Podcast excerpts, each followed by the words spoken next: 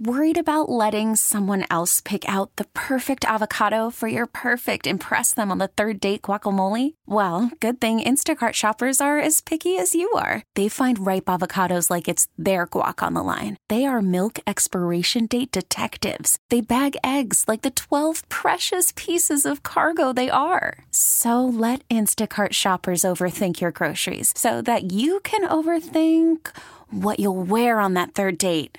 Download the Instacart app to get free delivery on your first three orders while supplies last. Minimum $10 per order, additional term supply.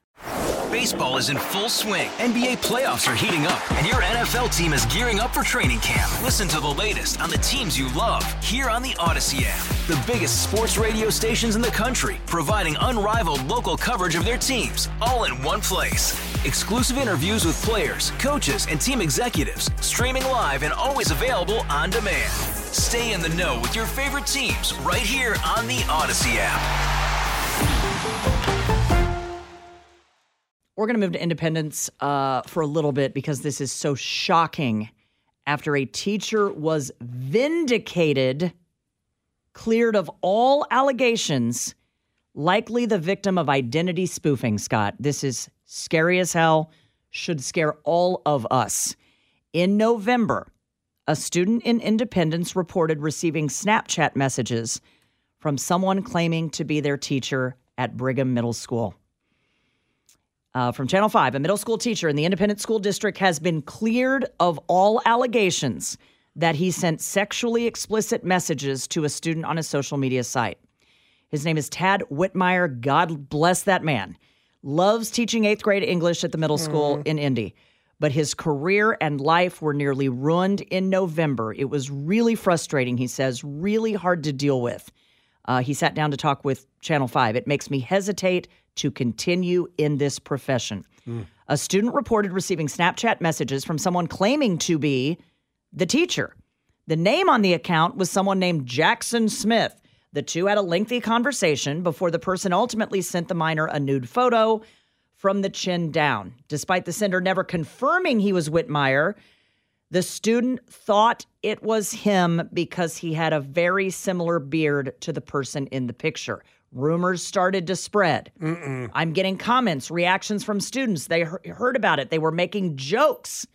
Then the independent school district heard about it, chose not to place him on leave, and the Independence Police Department investigated. But you know how these rumors start, Scott, and then someone says at home over dinner, "Hey, mom, did you hear teacher so and so sending but nude he, photos?" But, but, but he didn't. Right? None of it had ever. None of it was true. Happened. Dr. Herl stands behind the teacher 100%. He Good. says, I have children of my own in this district. I feel 100% comfortable with him teaching my child. Good. The district notified parents of the allegations, but insisted there is no proof substantiating this message came from any ISD employee. Still, the rumors persisted on social media. In a digital world we are in, he says, it is so easy to believe the worst, and some people fed off the negative. He was harassed online. Why do we want to believe the worst? Um, That's a great okay, line. Okay, Some people want to believe the worst. Why do but, we want to? But, but, but, but, but, we have had many high profile cases of these things actually happening. Usually it's women. I'm going to give you that one. We talk about gender in these cases all the time. We've had many high profile cases of this happening. Yeah. So it's not hard to believe that this happened.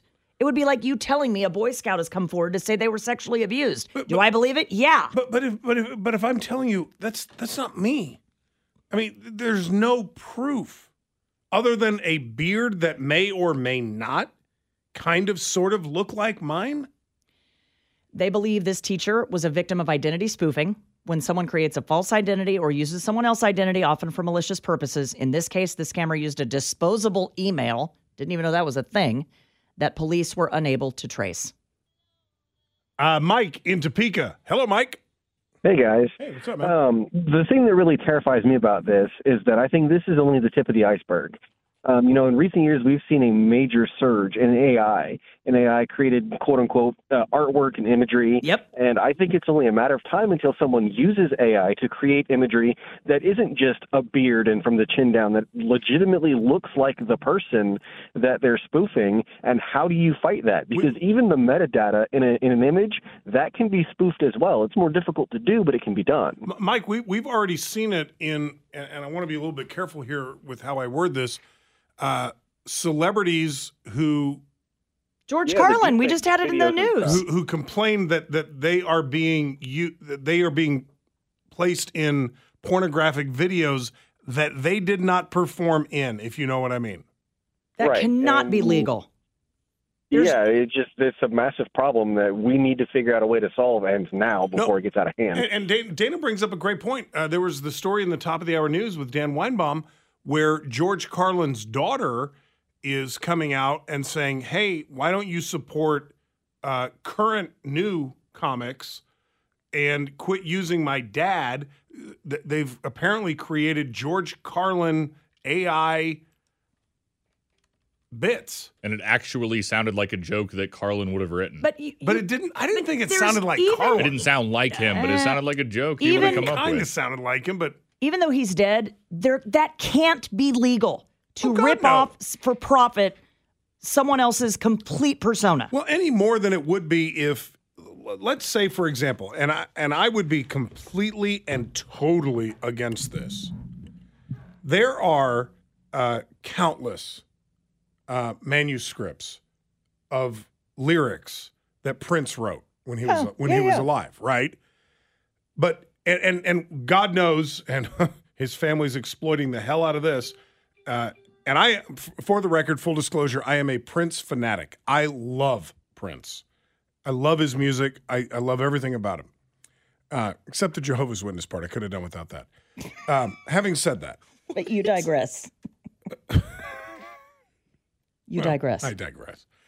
All star closer Kenley Jansen, we have a question. What's the best podcast of all time?